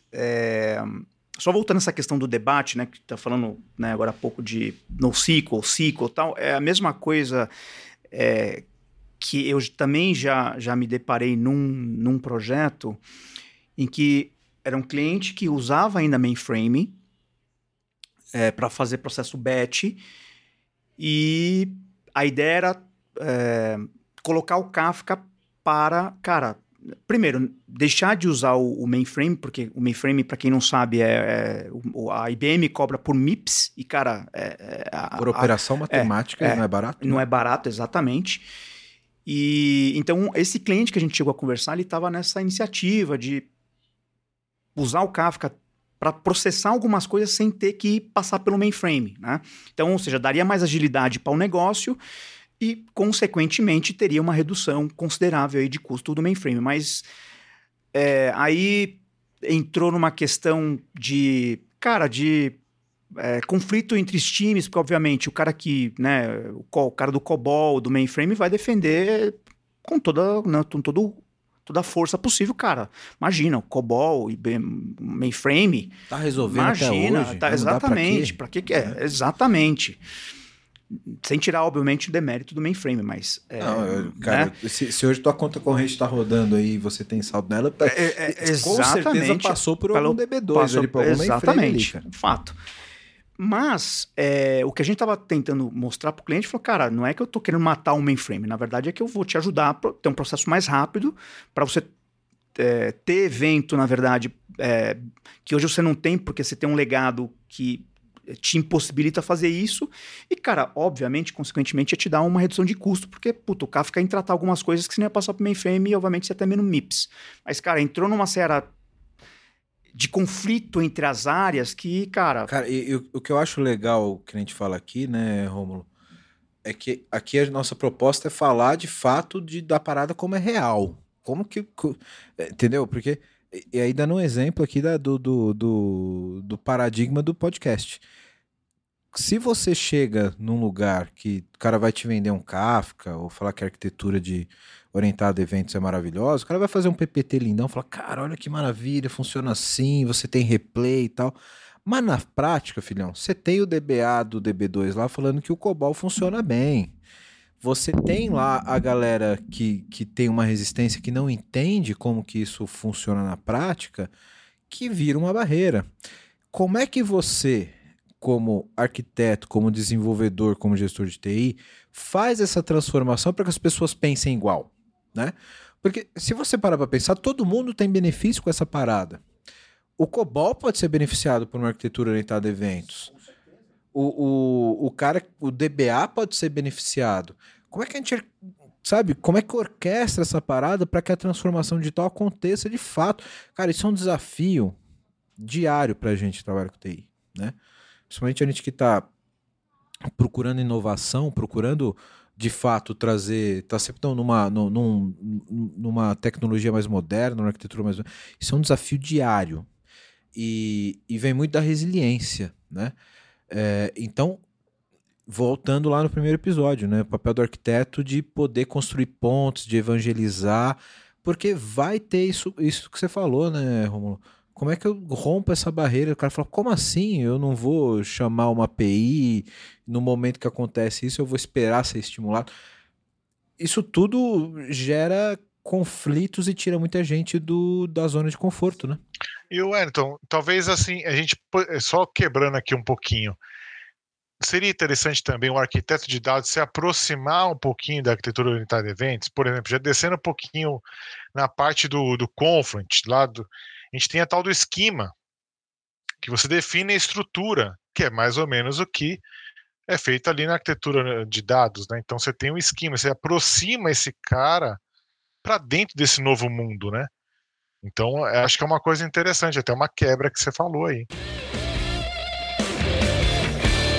Quero falar com você agora que ainda não conhece a Clever. A Clever é uma empresa que já tem mais de 3 milhões de usuários em 30 países com 30 idiomas diferentes e que tem trazido soluções em blockchain, criptomoedas e ativos digitais. O objetivo da Clever é te dar liberdade financeira para operar nesse mercado de cripto. Então, se você acredita nisso, se você acredita nessa liberdade, você já pensa como a Clever, vai conhecer os caras, é clever.io. Estão contratando também pessoal para trabalhar com cripto, com blockchain. Então, se você tem interesse, se você tem conhecimento nessa área, procura a Clever. Se você gosta de criptomoedas, se você opera no mercado, você precisa conhecer a Clever, precisa conhecer as soluções da Clever. O endereço está aqui embaixo no vídeo. Para quem não está no YouTube, é clever.io. Vai lá, vai conhecer, que realmente é um mercado sensacional. Eu vou passar até para o Rômulo já evoluir a nossa pauta aqui, do uso do Kafka na área de dados, que aí eu acho que é mais a tua praia, né, Rômulo? Como que isso se dá? Porque eu percebo que fora esse escopo transacional que a gente falou aqui de arquitetura, de produtor, consumidor, olhar o evento, estimular as pontas, a galera de Big Data e de Analytics pira no Kafka também, né? Sim. A gente tem notado uma outra frente que também de um tempo para cá, a gente já tem visto casos aqui no Brasil, né, e fora tem bastante, mas você fazer um processo de ETL usando o Kafka, né? E aí, para quem não, enfim, para quem tentando trazer para um lado mais prático da coisa, mas no fundo eu estou fazendo transformação de dados, né? E aí usando mecanismos do Kafka para fazer esse tipo de transformação de dados. E aí estou falando desde fazer formatação, né, de padronização de campos, denominar ali o que é campo numérico e o que não é, mas também fazendo enriquecimento de dados, fazendo agregação. Poxa, tem uma tabela, sei lá, de 2 milhões de linhas, eu preciso fazer uma somatória dessa tabela, ou preciso pegar 3, 4 tabelas e unificar numa tabela única para ser consumida por algum usuário de BI. Então, o Kafka também está começando a usar um pouco mais esse tipo de mecanismo, pouca gente conhece. Então tem um banco, um exemplo, né? Tem um banco holandês que usa isso para fraude. E é um processo que ele usa um mecanismo do Kafka, que é no caso lá, ele usa o KSQL, né? Que é um recurso da Confluent que desenvolveu essa funcionalidade, mas também tem o Kafka Streams, que no fundo é a mesma coisa, né? É que o Kafka Streams você tem que codar e o KSQL ele é mais simples, você consegue fazer de uma forma mais rápida e simples, você precisa codar, né? Então tem e esse banco está fazendo exatamente para identificar anomalias, e cara, isso é uma coisa que tem que ser em real time, né? Porque puta, o cara faz uma transação ali, ou o cara está sendo hackeado, ele precisa pegar ali quase próximo do momento para tomar ação rápida e não tomar um prejuízo, né? Então, esse é um tipo de situação, como também a gente tem visto também outros clientes. Tem um outro banco, tem um varejista gigantesco nos Estados Unidos, eu não vou falar o nome também aqui, mas que usa para fazer Customer 360. Então, eu quero identificar, poxa, esse cliente foi no meu site, viu um produto, viu uma categoria, ele também foi na loja física, usou meu aplicativo para fazer uma transação, e tudo isso ele está sendo centralizado dentro do Kafka, que está usando esses mecanismos, né, de ETL para identificar possíveis oportunidades. Poxa, esse cara aqui acho que tem a probabilidade de comprar um produto se eu der um cupom de 10% de desconto, ou, puta, se ele comprar esse produto A mais B, vai dar X de valor de ticket, eu vou dar o cupom de frete grátis. Então, isso tudo muito próximo, não em tempo real, mas muito próximo do tempo real, que o cliente pode se beneficiar para tomar ação mais rápida, né? Então, só para trazer que isso o Kafka também tem ganhado relevância nessa frente, que pouca gente sabe ainda. Acho que aqui no Brasil ainda tem uma mentalidade muito do Kafka ainda como um serviço de mensageria. A gente tem, até nos eventos que a gente tem promovido, do Kafka Streams, de trazer outros tipos de eventos, exemplos de cases, para mostrar que o Kafka é muito mais do que uma ferramenta de mensageria, né? E tem mais uma funcionalidade interessante também, né? Que é fazer o join entre eventos, entre tópicos. Eu consigo cruzar dois tópicos e gerar um terceiro, né? Que é uma funcionalidade riquíssima, que aí dá mais sinergia com esse mundo de ETL, né? Que o pessoal usa muitas ferramentas, né? Por isso que eu valorizo tanto que o profissional de TI, ele tem que sempre se atrelar a conceitos e não a tecnologias. Porque percebe que o conceito, ele nunca muda, independente da tecnologia. Estamos falando aqui de arquitetura orientada a eventos. Estamos falando de fazer ETL entre tópicos de eventos. Estamos falando de fazer joins entre eventos para resultar em outras informações. Quando a gente fala lá do... Ruas, acho que você deve... Me ajuda aqui que o meu Alzheimer não é tão bom.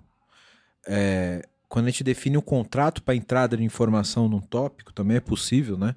Deu um esquema, que foi o exemplo que você deu, mas tem um protocolo que é o padrão para isso, eu não vou lembrar o nome agora. Avro, né? O Avro. O Avro é um dos, né? É um dos, mas acho que é o mais popular. É o mais conhecido, eu acho. Mais conhecido. Tem o Protobuf também. É verdade. Isso. Então, veja, são todos conceitos que estão aplicados na arquitetura orientada a eventos, que já existiam e existem em paradigmas que não são orientados a eventos. Eu faço ETL em banco de dados não orientado a eventos. Eu faço join em banco de dados que não são orientados a eventos.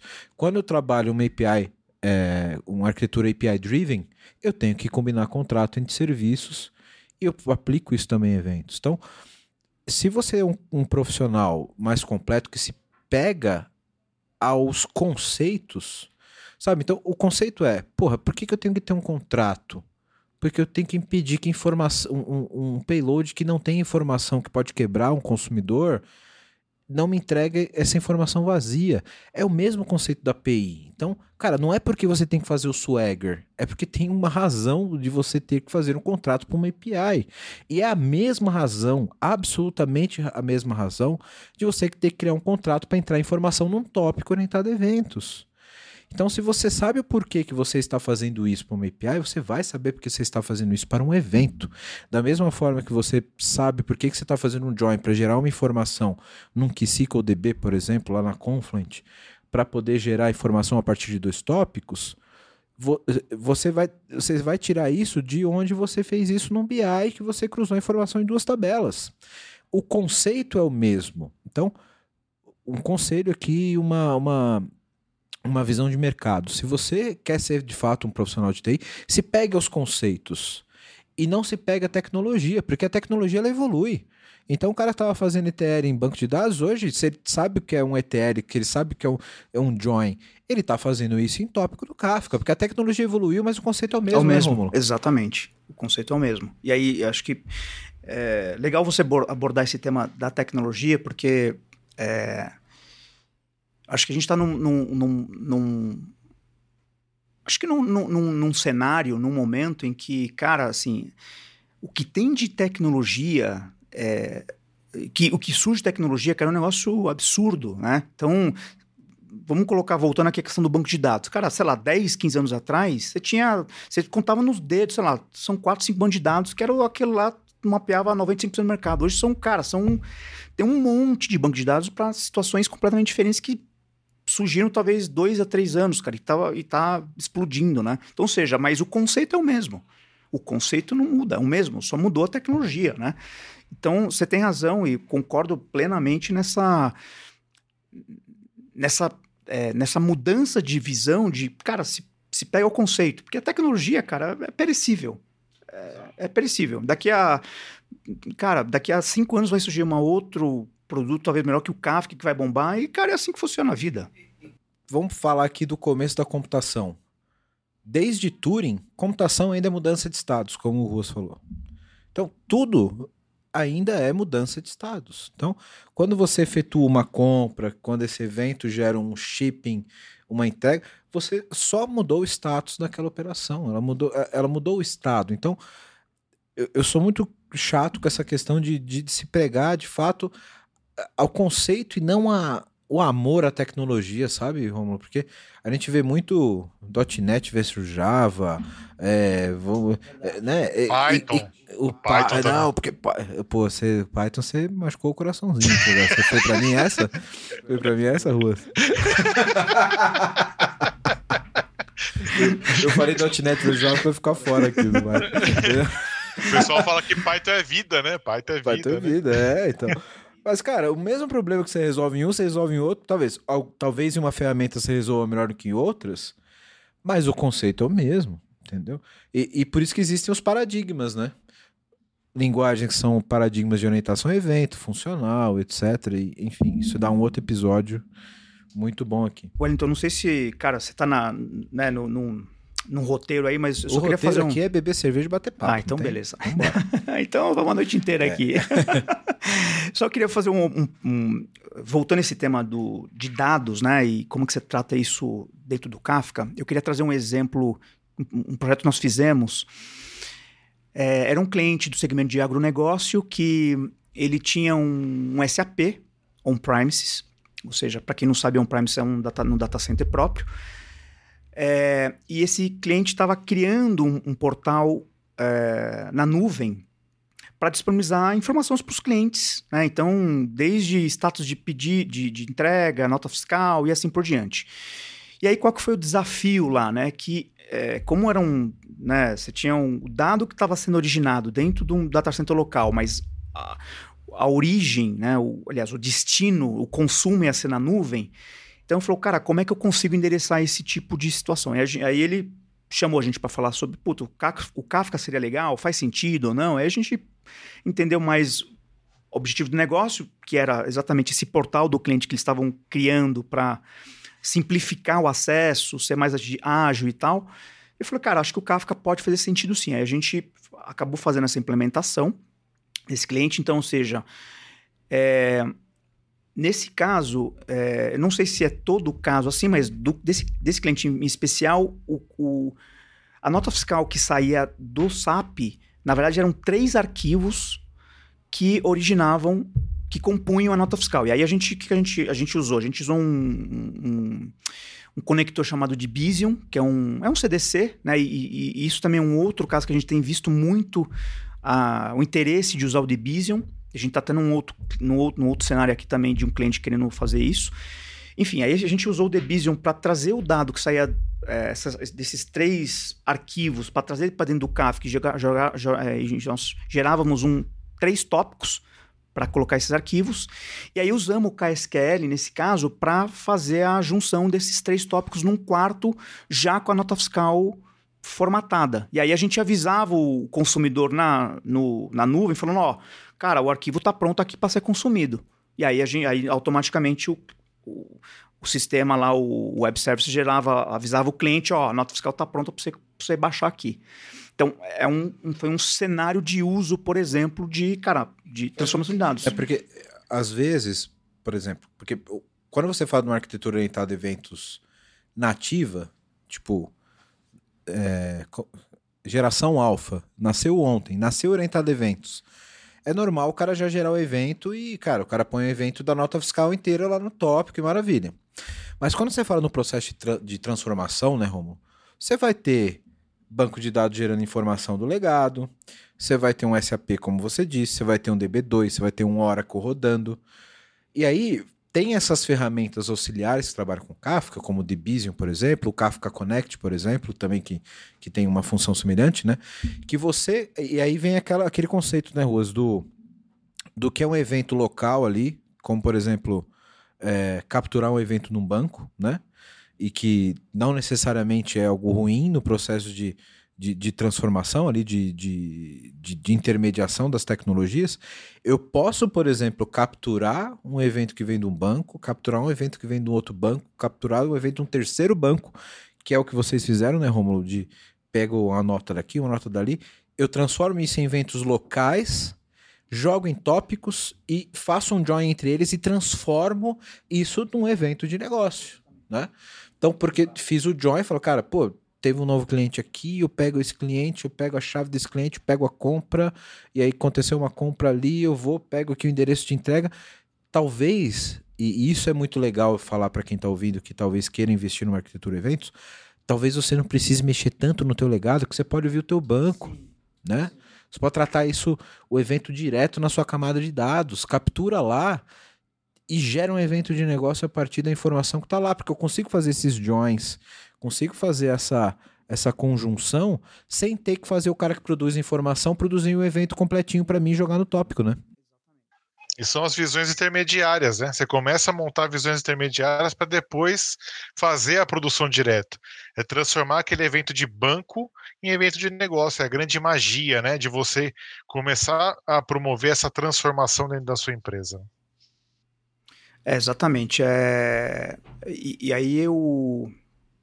Nesse sentido, o Kafka realmente ele pode ser uma ferramenta interessante, exatamente como a gente sabe que existe uma complexidade, né, de legado, porque, cara, linguagens antigas ou banco de dados que já não tem mais, enfim, que não tem mais release, versões antigas, cara, e aí se torna de fato um desafio gigante, né, para você fazer essa transformação digital que é um buzzword, vamos dizer assim, mas é o que está acontecendo. O Kafka, nesse sentido, pode ser uma ferramenta bastante interessante para endereçar esse tipo de cenário. É mais fácil eu ouvir o banco nesse SAP que você falou, por exemplo. Eu ouço o banco ali, vou capturando a informação do banco, jogo isso para cima, trato. Porra, porque alterar esse SAP para ele gerar um evento e gravar no meu tópico, eu tô fodido. Às vezes é melhor você nem mexer, você pensar em modernizar esse cara depois... Continuar a deixar ele ali gravando no banco, quietinho, e transformar a partir dali. Porque o processo de transformação, ele nunca vai ser completo, né, Romulo? Você nunca vai poder parar a empresa e falar, galera, parou, eu vou refazer todos os meus ativos de TI e depois a gente reinaugura tudo moderno. Não vai acontecer, cara. Você vai ter que fazer uma aplicação moderna na nuvem lidando com o teu COBOL, né? A vida é assim. Exatamente. Não adianta, né? Exatamente. Não dá para... Cara, é o que se fala, né? Você trocar uma turbina em voo. Cara, é exatamente isso, cara. Você tem um legado ali que está funcionando, bem ou mal ele entrega, talvez não na necessidade do negócio atual, mas, cara... Puta, você tem que lidar com ele. Mas você tem a pressão que, puta, tem que lançar um produto novo, tem que se modernizar, ou tem que lançar uma nova iniciativa. E, cara, como é que você faz isso, né? Como é que você lida com esses dois universos, né? E aí, tem, obviamente, não estou falando só do Kafka, tem N outras ferramentas que podem endereçar, mas o Kafka é uma delas que pode, nesse sentido de tratar com legado, pode ser uma maneira de você conseguir... endereçar de uma forma mais rápida, às vezes, né, de uma forma rápida e talvez nem com um custo tão elevado, né? No fundo, né, Rômulo, quando a gente fala de transformação e você conseguir ter essa visão componentizada para transformar de forma gradual, né, o mais importante é que você tenha ferramentas de abstração, né? Como que eu coloco por trás uma série de legados, de coisas que eu preciso modernizar, mas que a partir de um determinado ponto eu abstraí e que eu consigo trabalhar com coisas novas. Eu acho que o Kafka é uma dessas ferramentas, né? Porque, veja, se eu fiz lá, peguei meu banco de dados legado, peguei lá meu COBOL, peguei meu SAP, eu joguei tudo numa série de tópicos ali que eu vou tratar e gerar um evento de negócio. A partir daquele evento de negócio, pode dizer, cara, a partir daqui eu vou fazer toda a aplicação nova, vou modernizar. Depois, se eu desliguei tudo isso, tirei meu COBOL, tirei o meu legado, tirei o meu SAP, não importa quem continua escrevendo naquele tópico, gerando informação nova, o que eu fiz para frente se mantém. E eu consigo criar essa camada de abstração para modernizar aos poucos, né? Eu crio uma fronteira para conseguir fazer de fato essa transformação digital sem ter que parar a empresa, né, Ruas? Exatamente, é o chamado visão intermediária.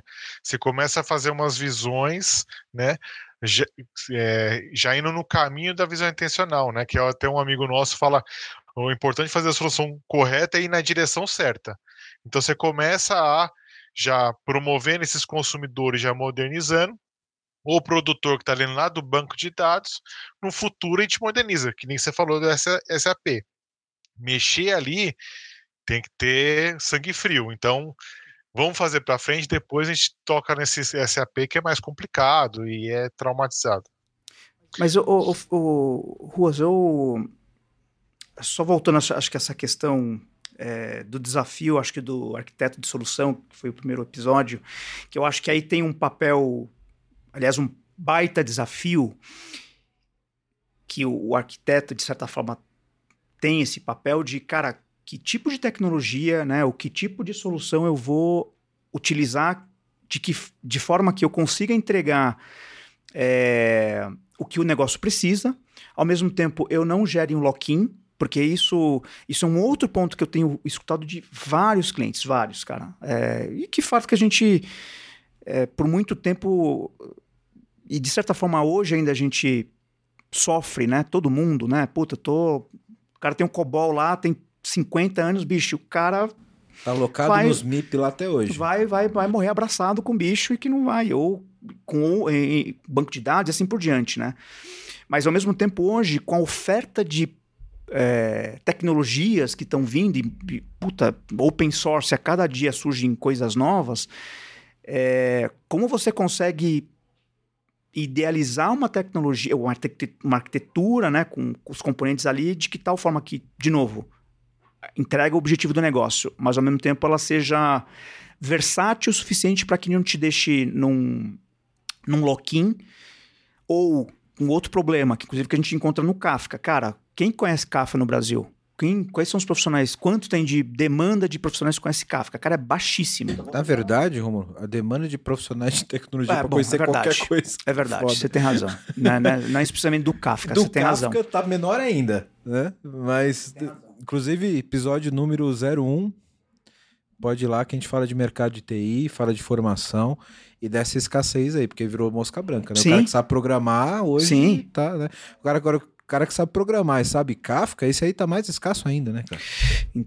Então assim, é um desafio, né? Imagino que pro time de arquiteto de solução, como o time de tecnologia no geral, né, que sofre pressão pra caramba de conflito, né, os conflitos internos, né, a área de negócio que reclama, pô, mas não consigo ter informação porque o cara de tecnologia não entrega, enfim, coisas do dia a dia, né? Mas, ao mesmo tempo, cara, é um desafio hoje você definir uma arquitetura para um, né, tipo de negócio, mas ponderando essas questões, né, de não lock-in, de puta, como é que eu vai gerenciar o dia a dia, como é que vai ser expansão no futuro, enfim. É um desafio. É sempre um desafio, né, cara? Bom, você que tá vendo esse podcast da hora, tá vendo um monte de problema aqui que a gente tá colocando, né? E quer uma ajuda aí na sua empresa, faz o seguinte, entra no site aqui da vmbears.io que a gente pode te ajudar. E aproveitando, se você for um profissional da área de tecnologia e tá afim de trabalhar numa empresa legal, um monte de colega, gente boa e tecnologia de ponta, manda um e-mail para peoplecare@vmbears.io. Bom, eu vou ter que caminhar direto aqui pro final, poderia continuar... Pô, meu, mas você que ainda tava começando ainda? Ah, não, pô, passou 15 minutos, você nem tomou o chopp, você tá muito entretido aqui, esse chopp criou dengue. Eu também não tomei o chopp, não. Tô você esperando. Não tomou, né? Cara, eu vou andar entregar de... Eu ia falar de um famoso aplicativo verdade. De entregas. De entrega. Aqui eu vou andar entregar o show pra você, mas ele foi hackeado essa semana. É melhor não falar. É melhor não falar, né? É verdade. Eu poderia falar e falar, fulano, patrocina nós, mas eles não estão com cabeça pra falar sobre isso ultimamente, eu imagino. Então, cara, eu vou voltar lá no spoiler do começo, né? A gente falou sobre tudo isso aí de eficiência, dado real-time, utilização da informação, como a gente trabalha o processo de desenvolvimento, cara, de forma desconectada, os times trabalhando isolado, baseado no estímulo de evento. E aí eu falei, pô, do ponto de vista de gestão aqui, quando a gente fala da filosofia Lean, da filosofia Six Sigma, é totalmente aderente. E eu deixei esse mistério aqui, mas quero esclarecer agora. Quando a gente fala da filosofia Lean, E eu estudei um pouquinho disso no começo, não que eu seja um expert, mas um dos grandes pilares da operação Lean é não ter estoque, é você não ter informação ou processo parado esperando um outro processo. Isso aplicado à tecnologia é totalmente aderente a streaming, porque o estoque é o processo batch. Eu vou criando operação, vou empilhando, gero uma grande quantidade de informação a ser processada e processo tudo de uma vez. Isso, de acordo com a filosofia Toyota de Lean, é o suprassumo do desperdício, porque é muito melhor eu gerar uma informação ou uma operação e já dá para você processar e não ter estoque e fazer isso fluir, né? E gerar informação o tempo inteiro, gerar operação o tempo inteiro, do que ter que estocar, porque quando eu estou estocando, quem deveria estar fazendo está parado. E é o que em tecnologia é isso. O batch não está rodando, porque o meu banco está lá e eu tenho desperdício de tempo, eu tenho desperdício de operação. Então, quando a gente projeta isso para negócio, para operação de tecnologia, a eficiência de você ter uma arquitetura orientada a evento com informação circulando real time, ela é muito grande, cara. E do ponto de vista de recurso computacional também. Quanto você usa de máquina para processar um batch de 1 milhão de informações, por exemplo? Agora, pulveriza esse 1 milhão de informações para ser processada paulatinamente durante 24 horas.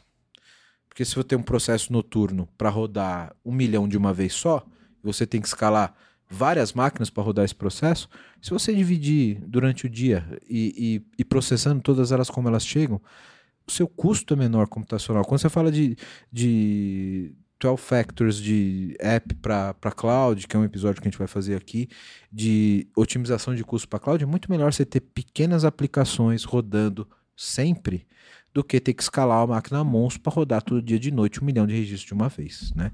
Então, do ponto de vista de eficiência do Lean lá, que eu queria colocar aqui para vocês, era esse paralelo que eu criei aqui, e quem não concorda pode botar aqui embaixo no comentário, aqui, ó, coloca aqui embaixo dos xingamentos dos DBAs, deve ter um espacinho aqui, você pode deve ter um espacinho aqui, você pode comentar. E esse negócio de eficiência operacional para mim é um assunto muito importante que não pode estar desacoplado de tecnologia.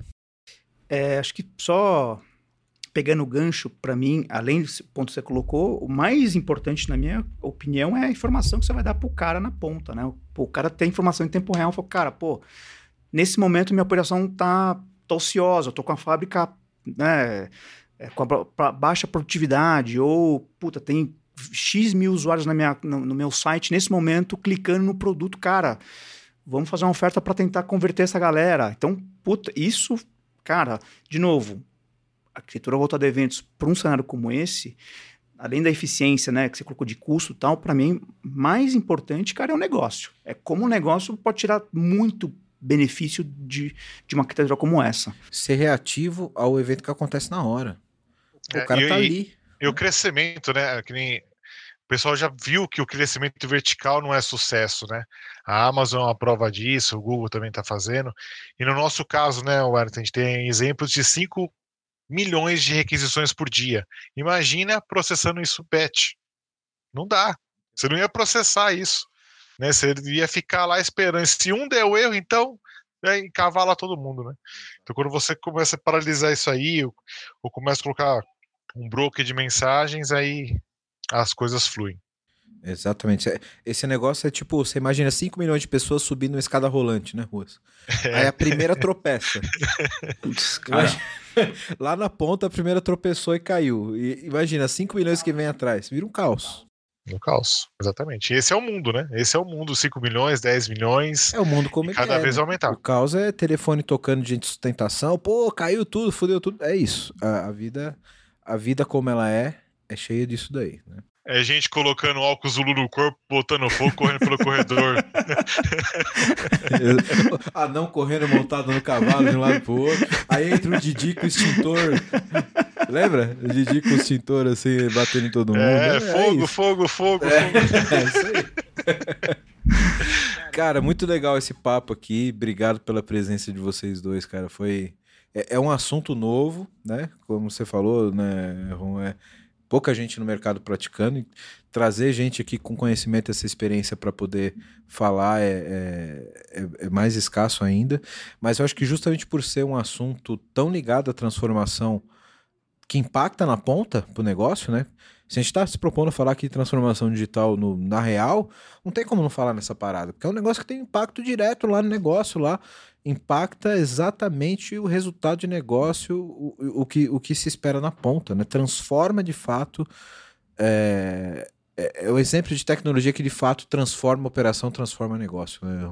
E principalmente nesse mundo que a gente tem, todo mundo fala, né, o customer experience e tal, e não sei o que, cara... Uma arquitetura orientada a evento, puta, tá completamente ligada e conectada com esse tema de customer experience, né?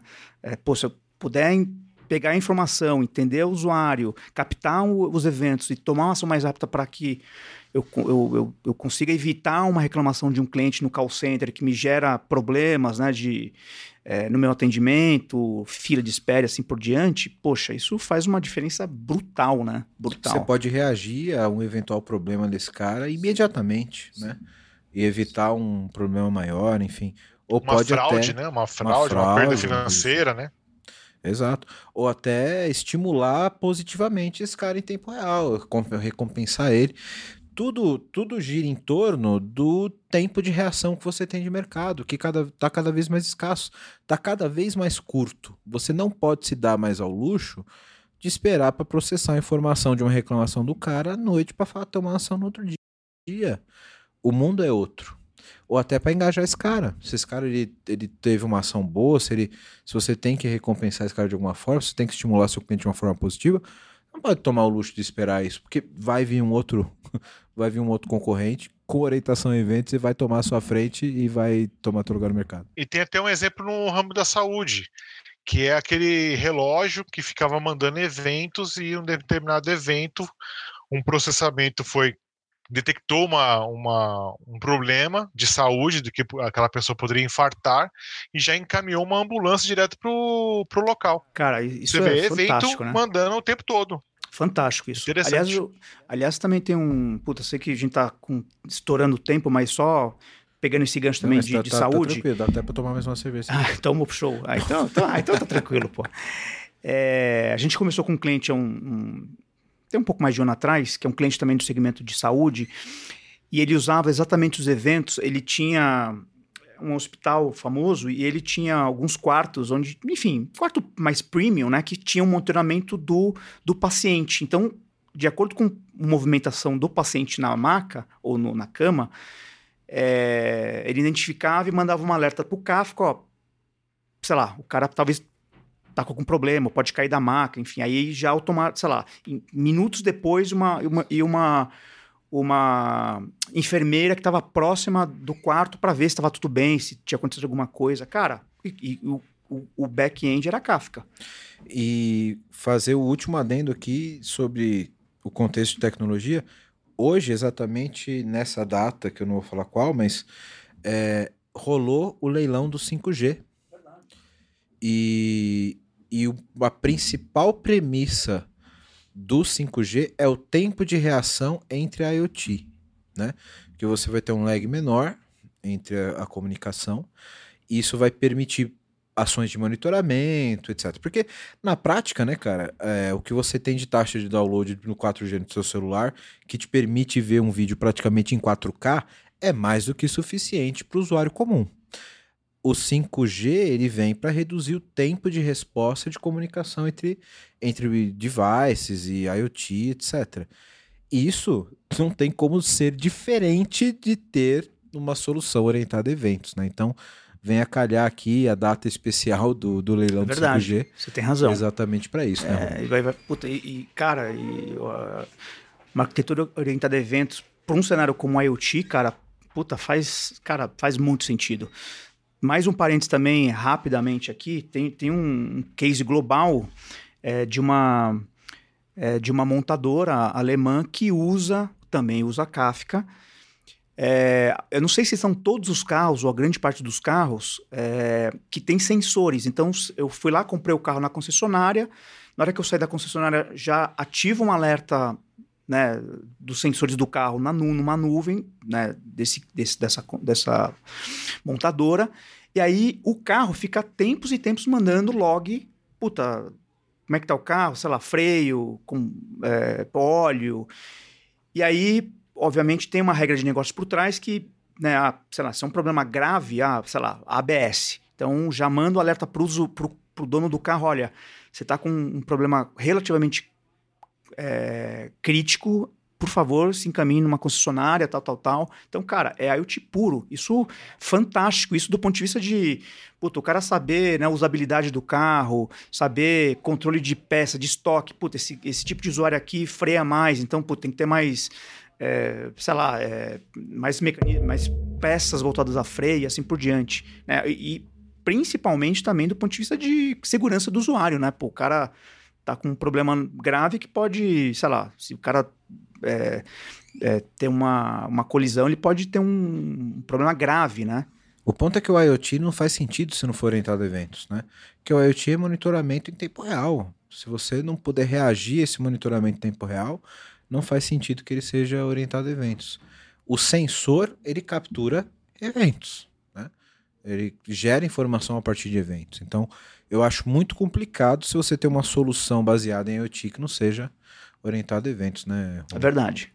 Então, esse talvez seja mais um novo elemento que vai impulsionar as empresas aqui no Brasil a passarem a adotar ou começarem a olhar realmente com mais carinho, vamos colocar assim, a arquitetura voltada a eventos. Porque, cara, num cenário como a IoT, bicho, você precisa, dependendo da situação, você precisa responder em tempo real, quase em tempo real, né? Como o Ruas colocou, o cara tava com um sensor, um relógio, um smartwatch que tava com, talvez com um problema cardíaco ali, poxa, ali é a vida do cara, né?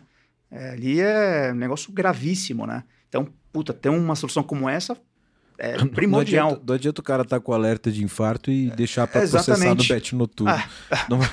Exatamente, não faz sentido nenhum. Imagina, não vai rolar. Chega na ambulância e o cara já tá lá, morto lá, 3 horas, né? Cara, é verdade. Cara, muito bom. Eu vou agradecer aqui a presença de vocês novamente. Sensacional. É um papo que daria para estender por uma série para falar disso, né? Porque começa a puxar assunto de IoT, se puxar o assunto de financeiro, vai mais uma hora de conversa. Mas a gente vai voltar a falar mais sobre isso daqui, com certeza, principalmente atrelado a outros assuntos que a gente vai trazer aqui, cloud, APIs, etc., para que a gente tenha uma visão mais completa na vida real, na prática, a vida como é, porque sem romance, né? Porque no PPT lá o Kafka fica bonitão, né? Mas para lidar com essas dificuldades no dia a dia, né, Romulo? Na prática é um pouco mais complicado. A história é outra. Tem muito resultado, tem muita efetividade, mas o desafio é grande e compensa, né? E vou te falar também, tá? Como você falou, não vou romantizar a coisa aqui. Tem muito caso de insucesso de Kafka, porque o cara não... Como a gente começou aqui, né? No meio da conversa, o cara não pensou no negócio direito, não idealizou quais são os eventos que deveriam ser gerados, os triggers... Do ponto de vista do Kafka em si, né, algumas configurações importantes, básicas do Kafka que tem que ser levadas em consideração e que muita gente às vezes pega o open source, pega no tutorial, manda bala, mas depois na hora da operação começa a ter os problemas, né? É sim. E acho que vale para uma próxima também, Wellington. Quais são os erros mais comuns? Né, que está vindo essa evolução aí de orientação de evento, que é isso, quero surfar nessa onda... Mas deve cometer vários erros. Né? Aliás, acho que seria uma boa para uma próxima. Um bom ponto, porque realmente é muito legal, né? De fato, ele é interessante, tem N casos de sucesso, mas também, cara, tem muito caso de insucesso que vale legal a gente trazer também. Toda tecnologia mal aplicada vai resultar num problema de negócio mal resolvido, sempre. Aliás, cara, o que eu tenho lido muito, só fugindo um pouquinho do do tema aqui, mas que eu acho que é relevante. Agora a gente está no frisson de machine learning, né? Todo mundo quer... Você vai até na padaria, o cara tá querendo te empurrar machine learning, que é legal, que tal, machine learning, você quer comprar leite, não presunto. Não, presunto com manteiga ou sem leite. Manteiga, por favor. Cara...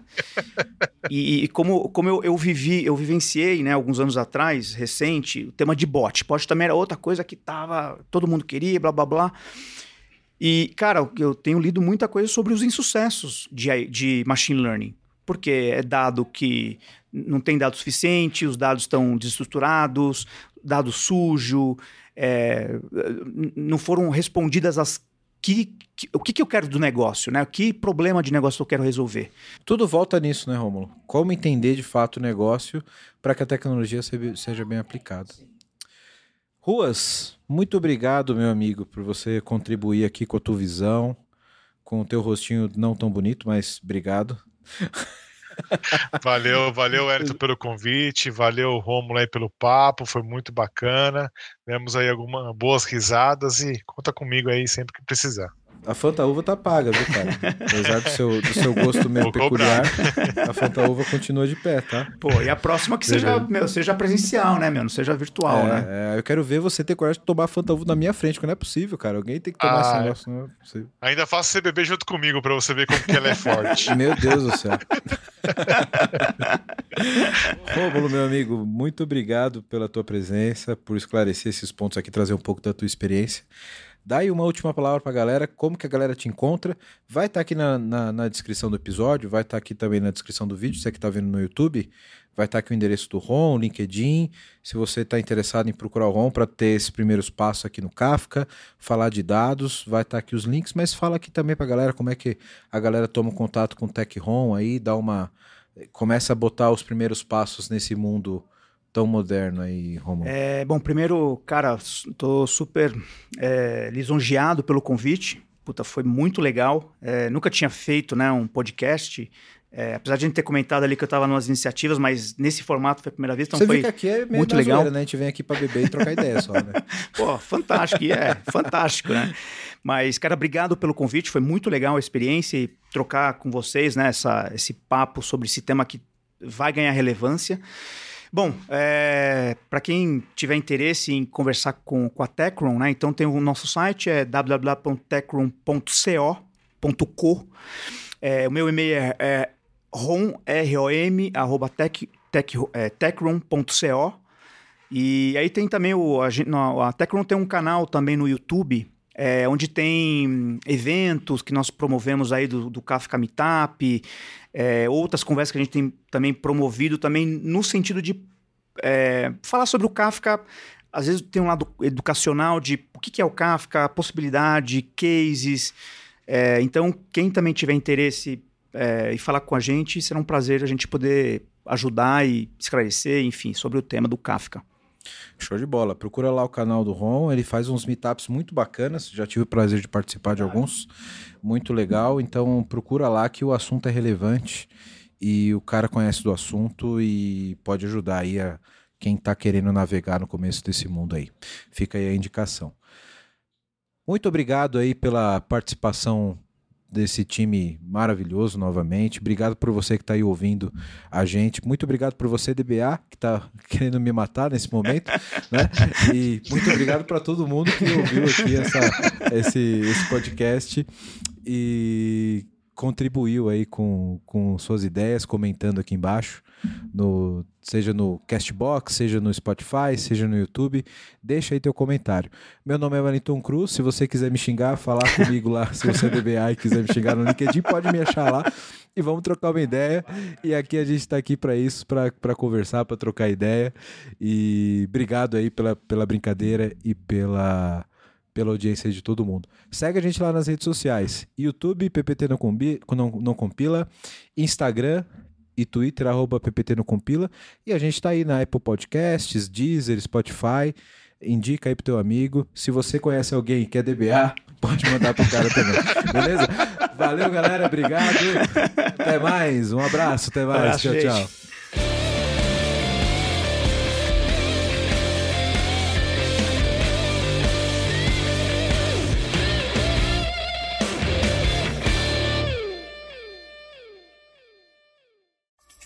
Uma produção, voz e conteúdo.